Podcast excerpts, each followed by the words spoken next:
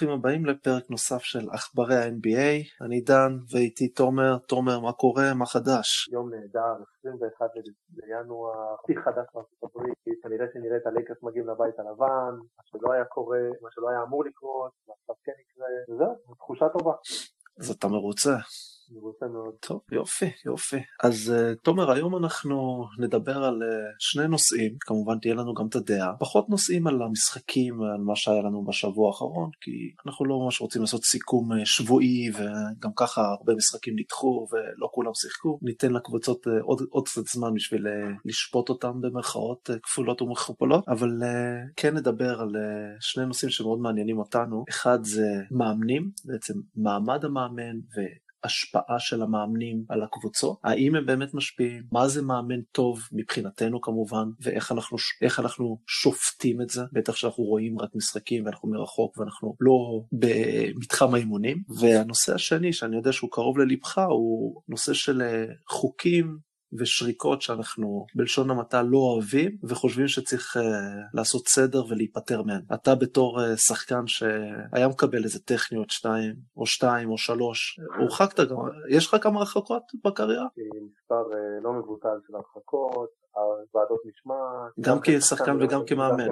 אני קיבלתי כמה טכניים בקריירה, אבל אני חושב שאפשר לספור. אולי על יד אחת, אולי, אולי אני אחבר אה, שתי אצבעות מהיד השנייה, אבל, אה, אבל וזהו, אין לי הרבה טכני.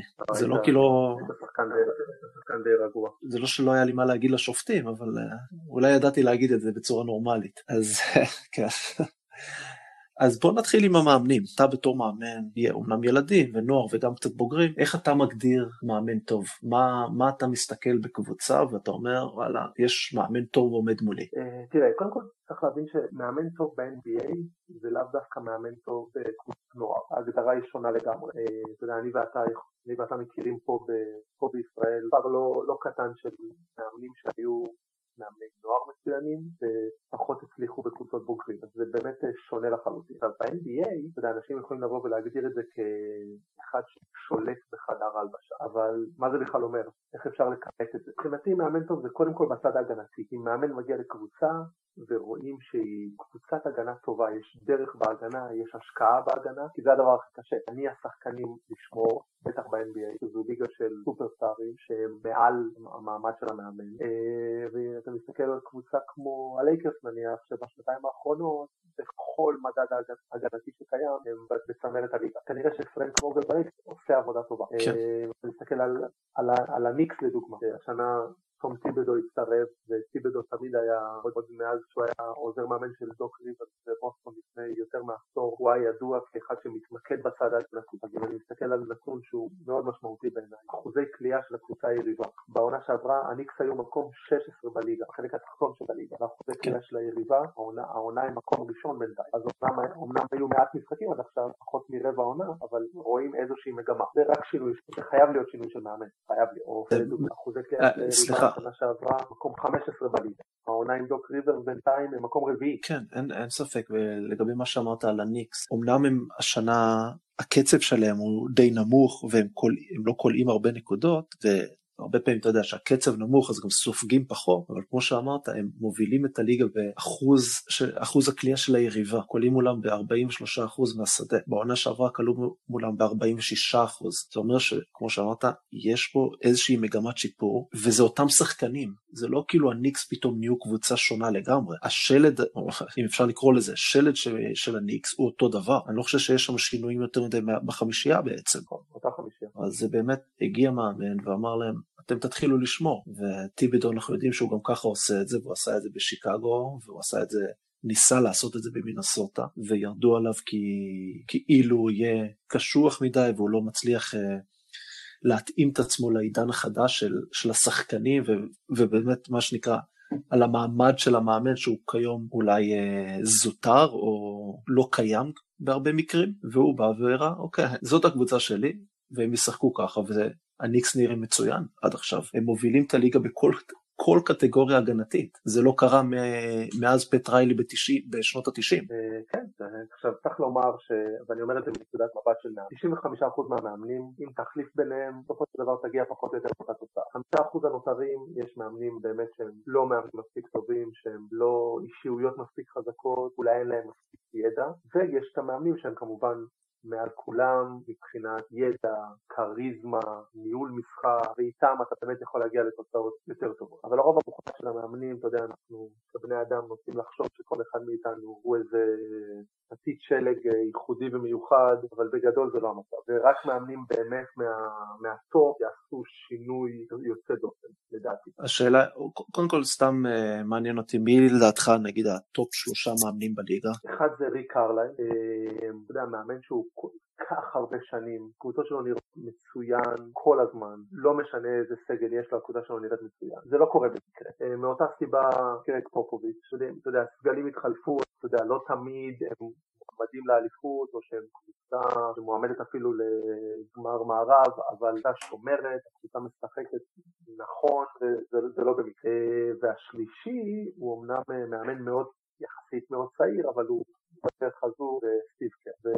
ופשוט רואים איך גולדן סטייט משחקת השנה, שבאחד הפודקאסטים הקודמים שלנו ציינתי שמבחינתי זה איזושהי שנת מבחן לסטיב קר אחרי שחמש שנים היו בליגה עם הסגל הכי טוב. והשנה רואים שהם פשוט משחקים מצוין, מכל בחינה, הם מתקיפים נהדר, הם שומרים שומרים טוב, הם משחקים ביחד, הם במאזן חיובי כרגע. הם במאזן חיובי והם נראים שהם משתפרים ממשחק למשחק. אתה יודע, לא נכנס עכשיו, הם ניצחו את לייקרס, ניצחו את אלה, זה לא באמת, זה לא העניין, זה פשוט באמת איך שהם נראים, הם נראים מצוין מ- מיום ליום, ממשחק למשחק. ברור שזה סטף, וברור שזה, אתה יודע, דריימון גרין שמחליט. יש להם את השיטה הזאת כבר מהשנים האחרונות, אבל זה לא היה קורה אם לא היה מאמן איכותי על הקווים. אני חושב שלמיקס הזה של המאמנים שאמרת, אריק ספולסטרה חייב להיות שם. נכון, נכון. נכון. אריק ספולסטרה אני, אני אישית חושב שהוא המאמן הכי טוב בליגה, וזה פשוט איך שמיאמי נראית, וזה גם, אין לה, עזוב, בסדר, הם הגיעו לגמר שנה שעברה, זה היה מקרי, אני לא חושב שהם יגיעו עוד פעם, אבל אפילו במקרה להגיע עם כזה סגל, זה אומר שיש משהו שם, מישהו שמחזיק את הקבוצה הזאת, כי אין, כי אפילו עם כל הכבוד לג'ימי באטלר הוא לא סופרסטאר, ולהגיע עם קבוצה כזאת לגמר, זה אומר מישהו שהוא, אתה יודע, לא להגיד מה זה גאון כדורסל, שהוא, הקבוצות שלו משחקות פשוט כדורסל מצוין. ו... הכי קל זה להגיד, אה, הוא לקח אליפויות עם, ה... עם לברון, בוש ודי וייד, אבל איזה כדורסל מיאמי שיחקה בזמנו. הם היו קבוצת הגנה מדהימה, והם שיחקו התקפה, אתה יודע, כולם שם כלו מעל 50 אחוז, כאילו לברון, וייד ובוש. היה שם שיטה והייתה שם דרך, וזה מאוד מאוד כיף לראות. אני חושב, אני אישית מאוד מאוד אוהב איך, איך שהם נראים. גם היום, כרגע הם קצת בבעיה, אבל עדיין, אתה רואה שהם קבוצת הגנה טובה ויש שם, הם יודעים שיש דרך. אה, ואני רוצה, רוצה לציין בהקשר של גם מה שאמרתי קודם לגבי התחלופה, על אחד כמו ברד סטיבן, אתה יודע, שכולם עפים עליו. אני חושב שכל מאמן אחר של בוסטון היה מגיע פחות או יותר לאותן תוצאות. הוא לא לקח אותם לגמר אף פעם, הם כמעט הצליחו לנצח את לברון ב-2018, אבל אני לא חושב שמאמן אחר היה מספיק פחות עם אותו סגל. אני, אני מסכים איתך, אני גם חושב שאתה יודע, הכתירו אותו כקריק פופוביץ' כזה הבא, ואני חושב שראינו את זה בעיקר בגמר המזרח נגד מיאמי בעונה האחרונה, הוא קיבל נוקאוט מספולסטרה. מיאמי לא, מבחינת כישרון מיאמי לא יותר טובה מבוסטון באף אה, עמדה, אבל על הקווים הוא פשוט קיבל ממנו נוקאוט. מאמן נוסף ש, שאני מאוד אוהב לראות ואני חושב שזה, רואים את זה, את השיפור, וזה מצטער, זה הקבוצה שלי זה בשיקגו, וזה בילי דונובון, שאחרי חמש עונות באוקלאומה, שהוא בכל עונה הוא הגיע כמובן לפלייאוף, אה, היה מרחק נגיעה מגמר NBA ב-2016, ושנה שעברה הוא עשה עונה שאף אחד לא ציפה באוקלאומה, ולקח אותם לפלייאוף, קבוצה מאוד בינונית, והשנה בשיקגו אתה רואה קבוצה פתאום. הגנת, עכשיו אני חייב להגיד שהגנתית הם סופגים המון נקודות, הם מקום שני מהסוף, ואז אתה תגיד, אוי, הם לא קבוצת הגנה טובה, וזה חצי נכון, הם באמת לא קבוצת הגנה טובה מדי, אבל מצד שני הקצב שלהם, של ההתקפה, הוא, הכי, הוא שני הכי גבוה בליגה, והם בטופ 4 בנקודות, משהו שהם לא היו המון המון שנים. הם מחזיקים קבוצות באחוזים, קולעים עליהם באחוזים פחות טובים. הם קבוצת ריבאונד אחת הטובות בליגה. הם בטופ טופ 7 של הליגה בכל קטגוריה התקפית. הם לא היו קרובים לזה. לא הסגל לא השתנה, הם לא היו קרובים לזה בעונות האחרונות. ושוב, עדיין יש, היה שם בעיה מאוד מאוד גדולה בהתקפה, ויכול להיות שהוא אומר, את ההגנה אנחנו נצטרך לפתור כמובן, אבל אם נסדר את ההתקפה, אני, אני גם מאמין בזה אגב, שמהתקפה טובה בסוף מגיעה הגנה טובה, ולא להפך. שאם מתקיפים טוב ונהנים לשחק בהתקפה, אז יותר כיף אחרי זה לבוא ולשמור. ואני רוצה להאמין שזה מה שיקרה בשיקגו גם. שהם פתאום זק לוין מסיים משחק עם עשרה אסיסטים, מה ששנה שעברה אולי היה לו עשר מסירות, וקובי ווייט, וכולם נוגעים בכדור, כולם משותפים, וזה כיף לראות אותם, באמת כיף לראות אותם, אני סבלתי, ואני עכשיו נהנה מכל משחק שלהם גם כשהם מפסידים. וציינת קודם את פילדלפיה, אמרנו את זה כמה פעמים, דוק ריברס, אני לא חושב שהוא המאמן הכי גדול בעולם, עושים ממנו הרבה יותר ממשהו, אבל בוודאות יש לו קול חזק ומקשיבים לו. אני פחות אדבר על הקבוצה כולה, למרות שגם היא, היא שיפרה את האחוזים, ש... שוב, את האחוזי ספיגה, קולים עליהם באחוזים יותר נמוכים ממה שקלו עליהם בשנים האחרונות. הקצב שלהם יותר גבוה, אז הם סופגים קצת יותר, אבל שוב, באחוזים הם יותר טובים. אבל השינוי הכי גדול שקרה בפילדלפיה זה ג'ואל אמביד, שכנראה, אני לא יודע אם זה בראש שלו, שדוק ריברס פשוט אמר לו, תקשיב, אתה השחקן הכי גדול בליגה ואתה צריך לשלוט בליגה וזה להפסיק עם הקשקושים האלה ואמביד תאמין או לא בתור סנטר בקריירה שלו מעולם לא עבר את ה-48% מהשדה. וכמה הוא עומד עכשיו? וכיום הוא עומד על 54% והוא מגיע יותר לקו מאשר בעונה שעברה. בכלל פילדלפיה מגיעה יותר, האחוז נקודות שלהם מהקו הוא יותר גבוה ממה שהיה בעונה שעברה, וזה למרות שיש להם קלעים יותר טובים, וגם בהגנה הם, הם השתפרו, למרות שאתה יודע, סט קרי הוא כביכול שומר פחות טוב מג'וש ריטרצון, אבל הכל נראה יותר מסודר והם יודעים מה הם רוצים לעשות. ושוב, אני חוזר ואומר, אני חושב שהשינוי הכי גדול הוא באמביד, שנראה כאילו הוא מוכן למשחקים הגדולים גם. כל משחק גדול, כל משחק צמוד שהיה לפילדלפיה, אמביד היה שם והוא היה בגדול. אם זה סתם אפילו בלילה נגד בוסטון, אמנם בלי טייטום, אבל הוא לקח על עצמו את המשחק, סיים עם 42 נקודות באחוזים מטורפים, והגיע לקו 21 פעם, וזה מה שהוא צריך לעשות. הוא אמנם, אגב, הוא, הוא עדיין זורק קצת יותר, הוא עדיין זורק שלשות, יותר ממה שהוא צריך לזרוק לדעתי, אבל אפילו בזה הוא שיפר את האחוזים. חייבים לתת פה קרדיט לדוק ריברס, כי הרי אם הדברים האלה לא היו קורים, אז הוא היה מקבל את האשמה. אני הייתי הראשון לתת לדוק ריברס את האשמה, אם היה, אם היה צריך לתת לו אשמה, אתה יודע. כן, כן. אז, אה, אז באמת צריך לתת לו את הקרדיט, הם כרגע מקום ראשון במזרח. אה, זה עליו, לטובה או לרעה. כן, ויש אה, קבוצה, שתי קבוצות שאני רוצה להזכיר ככה בצד השני של המטבע בשינויים. זה אומר, הם לא, אין להם מאמן חדש, יש להם את אותו מאמן, ואחד זה מילווקי, שממשיכה להוביל את הליגה, אתה יודע, קטגוריות רגילות ובמאזן טוב והכל, אבל, אבל הם לא משתפרים, זה לא שהם עכשיו קולים באחוזים יותר טובים, זה לא שהגנתית הם אה, סופגים פחות אה, משהו משמעותי, שום דבר, הם עושים אותו דבר, והם מגיעים לפלייאוף והכל הממוצעים שלהם יורדים ובגדול. אתה מכיר את המשפט של אה, מה זה אי שפיות או מה זה אינסניטי? זה קוואט של ציוץ, ציוץ אני אומר, הוא לא ידע אז שיהיה ציוצים. זה ציטוט של אה, אלברט איינשטיין, תרגם את זה לעברית, זה שאי שפיות זה לעשות את אותה פעולה כל הזמן ולצפות לתוצאה שונה. וזה מה שמרגיש לי עם מילווקי. אנחנו נשחק אותו דבר, נהיה ראשונים במזרח, ונחשוב שבסוף ניקח אליפות. לא, אתם לא תיקחו אליפות. ושם אני לא מבין איפה המאמן. זה השפעה, איפה ההשפעה של המאמן? הרי אתה עשית אותו דבר גם באטלנטה, וזה לא הביא אותך לאליפות. ואתה עושה את זה כבר שנתיים רצוף בפילדלפיה, וזה לא מביא אותך לשום מקום. למה אתה לא משנה? נכון, אתה צודק. בדרך הזו שמשחקים, ששוב יאניס מוביל את הכדור, שוב הוא זורק שלשות, וכקבוצה בכלל הם זורקים כל כך הרבה שלשות, זריקות כל כך רעות, אין שום סיבה לזריקות האלה. יש להם, אתה יודע, שחקנים כמו דיווינצ'נזו, הוא אחלה שחקן, אבל הוא לא קלעי, והוא פתאום מעיף שלשה אחרי שלוש שניות של התקפה. כשיש להם את יאניס, יש להם את ברוק לופז, יש להם חבר'ה שחייבים לחיות בצל, ובמקום זה הם באמת מעיפים שלשות בלי הכרה, וזה נטו על המאמן. אתה יודע, גם עוד, עוד משפט לגבי זה, זה לא כמו לברון או ארדן, שאתה כאילו, אתה יודע, הם גדולים יותר מהכל, אז אי אפשר להגיד להם שום דבר. חוץ מיאניס שם, אף אחד לא יותר גדול מהמאמן, לא, לא אמור להיות יותר גדול.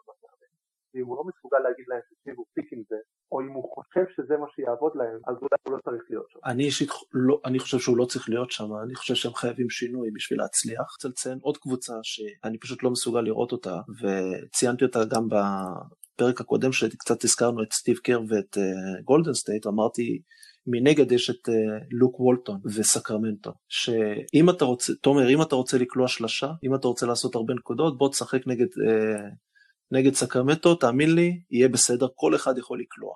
הם פשוט לא מנסים. הם אחרונים בליגה כמעט בכל קטגוריה אפשרית בהגנה. הם סופגים הכי הרבה, הם, הם אה, אחוזי קליען מולם הם הכי טובים, השלשות הכי טובות. הם פשוט נותנים לך לעשות מה שאתה רוצה על המגרש.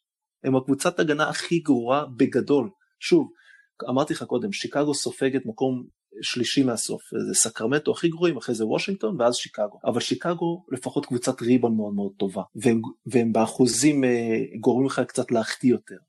לא, אתה לא תיקח עליהם ריבאונד התקפה, וסקרמנטו זה אתה מקבל את כל החבילה שאתה משחק נגדם, ויש שם כל כך הרבה כישרון, ואיפה המאמן שם?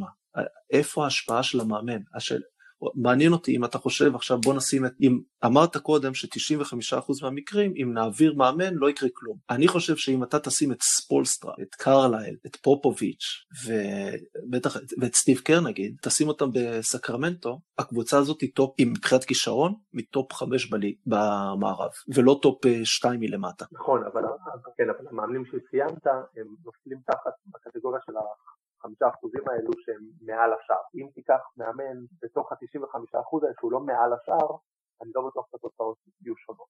אתה יודע, זה המון uh, ביצה ותרנגולת כזה.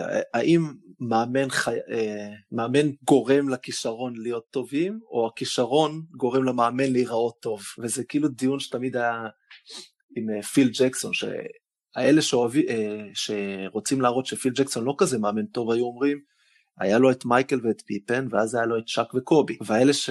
ואז אבל מה שמצחיק זה שלמייקל ופיפן שיחקו גם בלי פיל ג'קסון ולא לקחו אליפות ושק וקובי כנ"ל. אז איך זה מסתדר? או לחילופין אלה שרוצים להגיד על ג'ורדן שהוא לקח רק, רק בגלל שהיה לו מאמן כמו פיל ג'קסון. או על פיל ג'קסון שהוא התחיל עם שיקגו הוא לא היה מאמן היסטורי הוא נהפך להיות כזה. אז אה, אה, אני לפעמים אני זה מאוד מבלבל אותי אנשים שחושבים ככה.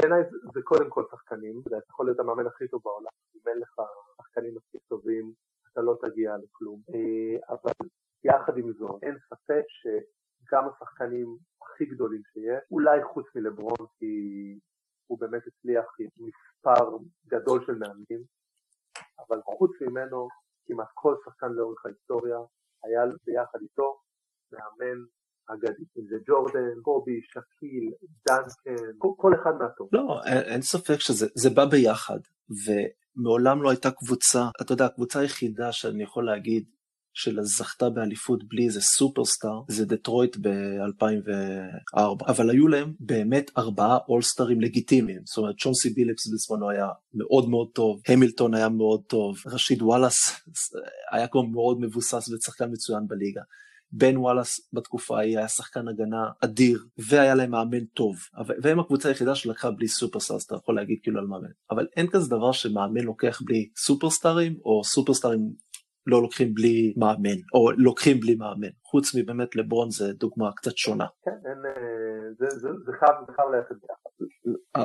מה ש... שוב אני חוזר לחמישה אחוז האלה הבעיה היא שמרגיש שהחמישה אחוז של המאמנים, שפחות או יותר גם ציינו מי הם, הם היחידים גם שיש להם מעמד אמיתי, וכל האחרים הם uh, היום אתם פה ומחר אתם uh, בבית, וזה גם כי יש יותר מדי כוח לשחקנים, ולי אישי נגיד כואב לראות שמאמן מפוטר uh, בגלל שהשחקן לא מסתדר איתו, וזה קורה הרבה, הרבה פעמים. יותר מדי פעמים. נראה אם המאמנים, שינוי המאמנים באמת יביא משהו, וזה נראה, נראה שכן כרגע אני חייב להגיד, להרבה קבוצות במה שציינו, ו... בואו נעבור לנושא הבא.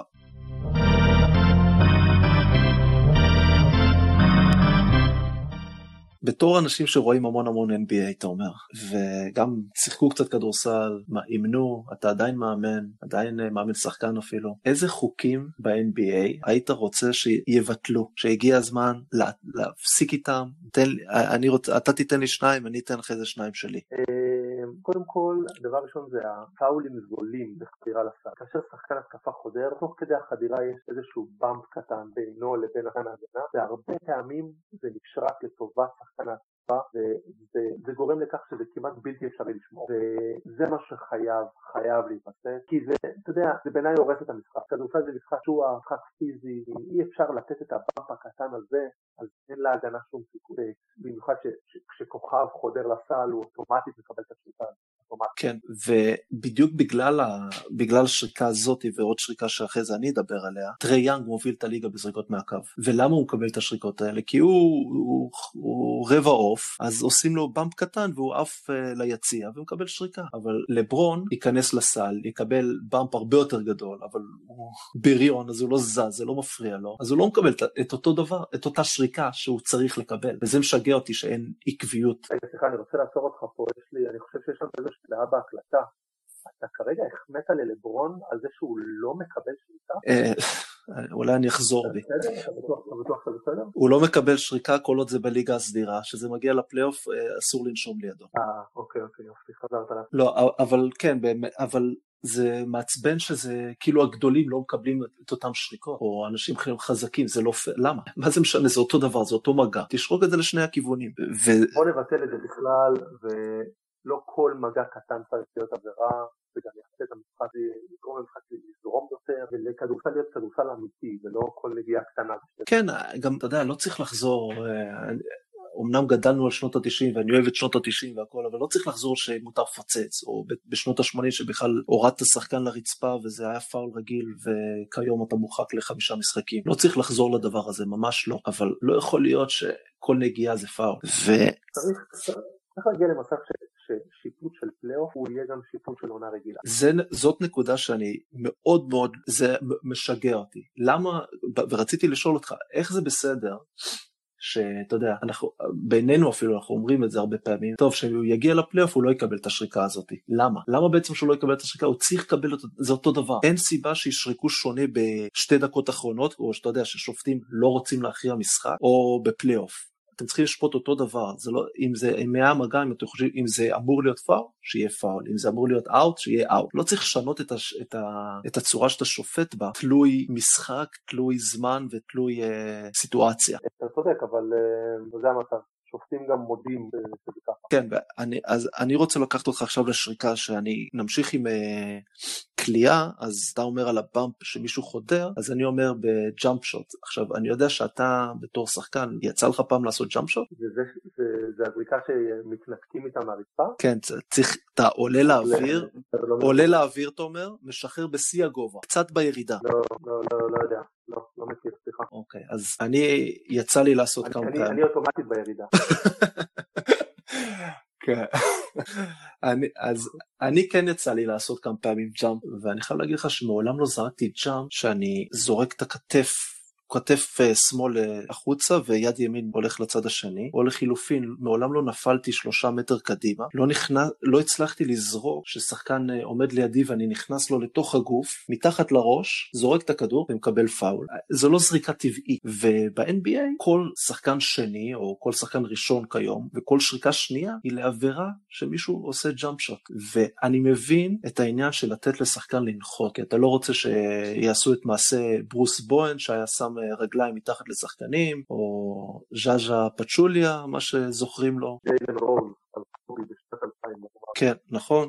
זה מסוכן ואת זה באמת טוב שהוציאו, אבל יש בין לשים למישהו רגל מתחת לרגליים בכוונה לבין לעמוד, ועל כל דבר זה פאול וזה פשוט משגע אותי. לא יכול להיות ששחקן התקפה נכנס לשחקן הגנה שקופץ, אוקיי, אני אתנתק מהרצפה אבל קופץ בצד, הוא לא קופץ על השחקן. שחקן ההתקפה, הזורק, הג'אמפ שוט, נכנס, נכנס לכ... עם הכתף לתוך שחקן ההגנה ומקבל על זה שתי זריקות. זאת לא זריקה טבעית. אם, אתה יודע, אם אני שחקן הגנה ואני רץ אליך ואני מאבד שליטה וקופץ עליך, בסדר, צריך להיות. או נתתי לך מכה ליד, אין שום בעיה, פאול. לך לזרוק, אבל לא יכול להיות שכל פעם שמישהו קצת עושה איזה תנועה, אתה יודע, כאילו עשו לו איזה ניסיון לבלוק אה, מאחורה, הוא עושה תנועה עם הראש, מקבל אה, שלוש זריקות. מישהו מכניס את הכתף, מקבל שלוש זריקות. זה הורס את המשחק, וכמו שאמרנו קודם על הפלייאוף, פתאום בפלייאוף אתה לא רואה את זה כל הזמן. אז אה, זה פשוט לא, זה לא פייר. אם ג'יימס הרדן מקבל את זה בליגה סדירה, הוא צריך לקבל את זה גם בפלייאוף. כאילו, מבחינתי אני חושב שהוא לא צריך לקבל את זה בכלל, אבל אם הוא מקבל את זה בליגה סדירה, אין סיבה שהוא לא יקבל בפלייאוף. וזה, אתה יודע, אי... אי עקביות בשריקות זה הדבר הכי נוראי שיכול להיות. אה, אני, אני מסכים איתך לגבי האי עקביות, אני חצי מסכים לגבי הטענה עצמה, אני חושב שאני מעדיף ששחקני ההגנה קצת ייזהרו יותר כדי למנוע פציעה מאשר שלשחקן ההתקפה יהיה קשה יותר לזרום. אוקיי. Okay. שריקה נוספת שזה גם בתור שחקן סנטי ואני חושב שהיא מיותרת מאוד זה ששחקן רץ מסרתי לצד השני לוויקסייד לשחקן שרחוק לא קשור למהלך שאני הייתי בו. שחקן הגנה עומד מולי נופל ואני מקבל עבירת תוקף בזמן שבכלל בצד השני נזרקת שלשה. זה לא מפריע למהלך. ואתה יודע לפעמים זה גם עוד יותר גרוע ששחקן מוסר על החצי ומה לעשות עם, עם התנופה הוא ממשיך קצת לרוץ ואז שחקן נעמד מולו, נופל, מקבל עבירה על זה. אה, אני מסכים איתך מאוד בקטע הזה, אני חושב שאם כאן התקפה שחרר את הכדור, אז היה את המגע, זה לא צריכה להיות. כן, גם זה לא נותן, זה לא כאילו נכנסתי לסל, הפלתי שחקן ואז אה, נתתי איזה דיש לגבוה, אז זה באמת נתן איזשהו יתרון. אם אני מפיל מישהו על החצי ובינתיים יש שלשה בפינה, זה לא באמת נתן שום יתרון. אה, כן, לחלוטין. אה, חוק שאני אשמח מאוד שישתנה, זה חוק הגולדטנדינג, אה, גם בהתקפה וגם בהגנה, שבהם אסור לגעת בכדור כשהוא על הטבעת, ואני הייתי רוצה שיבטלו את זה, יהיה כמו בשאר העולם, כדור על הטבעת, הכדור מעל הטבעת, זה כדור אפשר לגעת בו, להעיף אותו מהטבעת, להטביע אותו אם הוא מעל הטבעת, כמו שקורה בשאר העולם. אני חושב שזה זה, זה קצת יגרום להתקפה להתקשות טיפה, ואני חושב שהיום, היום, המשחק של היום ב-NBA, אני לא חושב שצריכים להיות חוקים שיקלו על ההתקפה, כי שחקנים גם ככה כל כך מוכשרים היום. אני חושב שאיפה שאפשר בא להקשות על ההתקפה אז בעיניי צריך. אה, וגם בהגנה, אתה יודע, ברגע ששחקן התקפה יכול לגעת כדור מעל, מעל הטבעת, זה יכריח שחקני ההגנה לסגור לריבון קצת יותר טוב, מה שלא כל כך קורה היום. אוקיי, okay, כי באמת רציתי לתת לך, הרי יש את הגולדטן נגד כפי שהוא, זה יתרון להתקפה בעצם, אבל נתת את ההסבר למה אתה חושב שזה גם, אה, גם אה, בעצם יתרון, לא יתרון, אבל יכול להוריד את הקלות להתקפה. אני אישית דווקא אין לי שום בעיה עם החוק הזה, אני חושב שבטח באתלטים שמתרוצצים ב-NBA יהיה כל כך קל להעיף את הכדור מהטבעת, ואני אומר, אם הכדור על הטבעת, תן לו עד שהוא לא יורד, הוא שייך לטבעת ואל תיגע בו. אני, אני דווקא אין לי שום בעיה עם החוק הזה, לא הגנתי ולא התקפי. אני, דבר אחרון שאני רוצה לציין זה דווקא אי שריקה ב-NBA, שהרבה פעמים מאפשרים לשחקן לעשות צעד וחצי לעשות, ושום דרך לשחקן הגנה להתמודד עם מה שנקרא צעדים בעברית. כן, כן, אם אתה שומר על שחקן והוא התחיל צעד וחצי, אז בתור שחקן הגנה אתה לא יכול לא להגיב לזה, אתה תקפוץ, אין מה לעשות, ואם, שחקן התקפה מתאפשר לו לעשות צעד וחצי ובסוף להתחרט ולעצור, זה יתרון עצום, וזה חייב להישרת לדעת.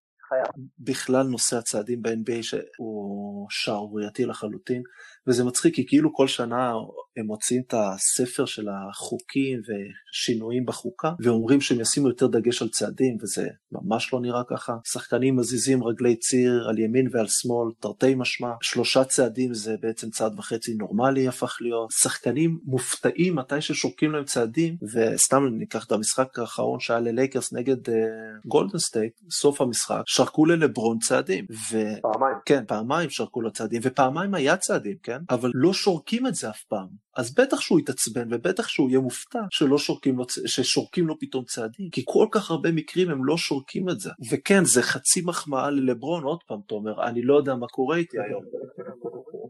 לי, לי, פח, לי פחות מפריע הכאילו צעדים ביציאה מהמקום, זה יותר מפריע כמו שאמרתי. עכשיו, האפשרות שנותנים לשחקן להתחיל צעד וחצי. לא, אני חושב שגם ביציאה מהמקום, זה נותן יתרון. בטח עם האתלטים האלה, שהם עושים עוד חצי צעד, אתה יודע, לפני שהם מורידים כדור, זה נותן כל כך הרבה יתרון, זה לא, זה לא שאתה עשית את זה, ולא משנה, תיתנו לך לעשות עוד שני צעדים, לא תצליח לעבור את השחקן. אני באמת הייתי צריך את זה, חבל שלא נתנו לעשות את זה. אה, חוק אחרון שאני רוצה ואחרי זה נעבור לדעה שלך זה זה חוק כפול אני כאילו זה מתקשר אחד לשני זה שנותנים לס... נותנים לקחת טיימר שקבוצה מתקשה להוציא אאוט אם זה גם אם זה אחרי סל גם אם זה אחרי טיימר כמו שהם מתקדמים לחצי ש... לחצי השני וקבוצה לא מצליחה להכניס אה, כדור אחרי אה, בארבע שניות ואז הם לוקחים טיימר אז אתה יודע מה? אם הם רוצים לתת להם טיימר אין בעיה. יש לכם עכשיו שנייה להכניס את הכדור. אבל קבוצת בוגרים מקצוענים בליגה הכי טובה בעולם, לא מסוגלת להכניס כדור בחמש שניות, לא מגיע להם לקחת טיימאוט, תסלח לי. אני מסכים איתך, ואני רוצה להוסיף חוק שהוא נוראי בעיניי, אני לא מאמין שבכלל אי פעם מישהו חשב שזה רעיון טוב, שקבוצה יכולה להוציא אאוט מהצד לחצי השני, לחצי שלה. כן, זה בדיוק מה שלקחת לי, כן. בדיוק מה שרציתי לדבר עליו. זה לא, זה לא הגיוני, זה לא פייר גם. זה חסר כל היגיון גם. כן, וזה גם אחרי שקבוצה בחרה, היה לה את הבחירה הרי, את הרבה פעמים אחרי טיימאוט. זה, זה רק אחרי טיימאוט, נגיד אחרי סל או משהו, אם אתם רוצים להתקדם, או שאתם רוצים להוציא את החוץ מהחצי שלכם. ואז הם בוחרים להתקדם והם עוצרים אחורה. לא לעניין. בסדר, כבר אמרנו שאנחנו צריכים לעשות שיחה עם אה, אדם סילבר, אז אה, נביא גם את אה, סטיב ג'אבי איתנו. ננסה להביא את סילבר לפודקאסט הבא. אתה יודע מי בטוח יאהב את החוקים שלנו? ג'ף ואן גנדי. איך, יפה מאוד, יפה מאוד. ג'ף, ג'ף יחגוג איתנו את החגיגת אי השריקות. אה, מי שלא יודע, לא שאני חושב שיש מישהו שמקשיב לנו ולא יודע מי זה, ג'פן גנדי, פרשן הכדורסל, מספר אחד בעולם, ב-ESPN, ABC, תענוג לשמוע אותו. אה, בלי ספק, הוא באמת, באמת כיף, כיף גדול לשמוע אותו. Say what? אז הגענו לדעה הלא פופולרית והיום אה, תומר אתה, אתה תיתן אותה ובוא נשמע. אה, אז ככה, אה, אני חושב שתואר שחקן ההגנה של העונה לא צריך ללכת, שחקן שהוא חד-ממדי מבחינה הגנית. לדוגמה, רודי גובר שזכה בתואר בעבר ולפני כמה שנים גם מרק גסול זכה, הם שחקנים שיכולים לשמור רק על עמדה אחת ובעצם עושים רק דבר אחד, הם מה שנקרא ring protector. חוסמים, הם לא יכולים לעשות עוד משהו בהגנה. ואני חושב שזה היה נכון לפני 10 או 15, 15 שנה, כמובן מעבר לזה, אבל ככל שהזמן מתקדם והמשחק מתקדם, שחקן הגנה חייב להיות מסוגל לשמור על מספר עמדות ולעשות כמה דברים בהגנה. אחד כמו אנטוני דייוויס, שבעיניי הוא שחקן הגנה הכי טוב, הוא יכול לשמור על כל העמדות, הוא חוסם מצוין, הוא ריבאונדר מצוין, ולעומתו רודי גובר לא יכול, הוא יכול לשמור רק על, רק על אמצע מספר 5, רק לחסום, זה הכל. אז אני לא חושב ששחקן הגנה יכול להיות מישהו שהוא חד-ממדי. אני 100% מסכים איתך, ואתה יודע, תואר שחקן הגנה הוא... התחילו אותו בעונת 82-83 ובשנתיים הראשונות זכה גארד, סידני מונקריף ומאז זכו עוד כמה גארדים, מעט מאוד, 90% זה סנטרים ואם זה, אתה יודע, אתה זוכר, דיקמבה שזכה בזה ארבע פעמים, שזה הכי הרבה אקים אלייג'וואן. אקים אלייג'וואן זכה בזה פעמיים, אלונזו מורנינג זכה. דנקן. לא, דנקן דווקא לא זכה. אה, לא? לא. דנקן דווקא לא זכה, אבל אה, בן וואלאס זכה ארבע פעמים, ודווייט האוורד זכה בזה שלוש פעמים. אני לגמרי מסכים איתך. אני חושב שרודי גובר, כן, אוקיי, אתה... הוא, הוא אפילו לא החוסם הכי טוב בליגה בשנים שהוא לקח, אבל... ונתנו לו את זה. ומעט מאוד הפעמים ששחקנים, זה, לא, זה לא, לאו דווקא חייב להיות גארד, כן? שקווין גארנט זכה זה כי הוא באמת שמר על כל כך הרבה עמדות ושינה את, הכדור, את הצורה שההגנה של הקבוצה שלו שמרה. אפילו שנואה זכה, אם אתה זוכר את אה, ג'וקים נועה, שהיה כזה דבר והוא גם היה די טוב, הוא לא הוביל את הליגה בריבאונד, הוא לא הוביל את הליגה בבלוקים, אבל הוא פשוט עשה הכל והעלה את הרמה של הקבוצה, של הקבוצה שלו גם בהגנה. כמו, כמו שדריימון גרין עושה היום. בדיוק ככה וזה כאילו הפך להיות uh, תואר, uh, תואר לסנטרים או למישהו גבוה או למישהו, או כאילו סליחה, או לסנטר או למישהו גבוה. ואתה יודע, לקח, אז אמרתי לך, בשנתיים הראשונות לקח גארד, ומאז ג'ורדן לקח ב-88, גרי פייתון לקח ב-96, ומאז לא לקח אף גארד. ואמרתי לך את זה שדיברנו על תארים ומי הקבוצות ואיזה שחקנים, ואמרתי, הייתי מאוד שמח לראות את מרקוס סמארט מקבל שחקן ההגנה, אבל זה לא יקרה, כי הוא לא מוביל את הליגה בחטיפות, הוא לא מוביל את הליגה בריבאונד כמובן, ו... אבל הוא שומר מצוין, ואתה לא רוצה לשחק מולו אחד על אחד, והוא יכול, למרות שהוא קטן, הוא יכול לשמור מאחד עד ארבע. נכון. לכן גם אמרתי שאני חושב שבין שבן סימוס צריך לזכות בשחקן ההגנה, כאילו, שוב, כמובן איך שהוא, איך הוא יהיה, זה תלוי בו, אבל יש לו את כל הנתונים והוא גם חוטף, הוא גם שומר על כל העמדות, הוא, גם משנה זריקות, הוא גם דיפלקשנים, uh, הוא עושה הכל על המגרש, וזה פשוט, יש כל, אתה יודע, זה מצחיק, יש כל כך הרבה סטטיסטיקות, הדיפנסיב רייטינג וכל המיליון ואחד דברים האלה, ובואו פשוט תסתכלו על הכדורסל ומי באמת שומר. ולא מי שרק חוסם לוקח ריבאונד. רודי גובר, כל פעם שיש פיק אנד רול, הוא לא יכול לשמור על השחקן, על הגארד כמובן. אתה יודע, הכרנו קודם את אה, ג'ף ואן גנדי, אז הוא אמר פעם, אתה יודע, מי בוחר כל התארים האלה, העיתונאים. ג'ף ואן גנדי אמר פעם, כשעיתונאים יגידו לי מי יכול לשמור בליגה הזאת, אני אירה לעצמי בראש. כן, זה...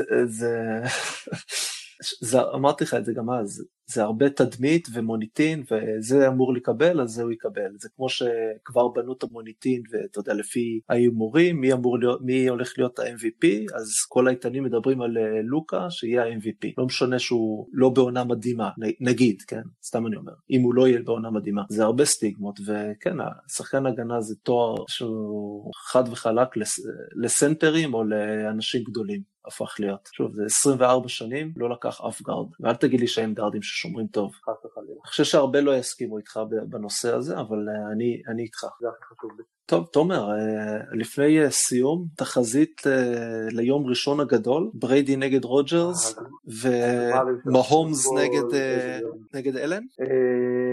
אני הולך על גרין ביי.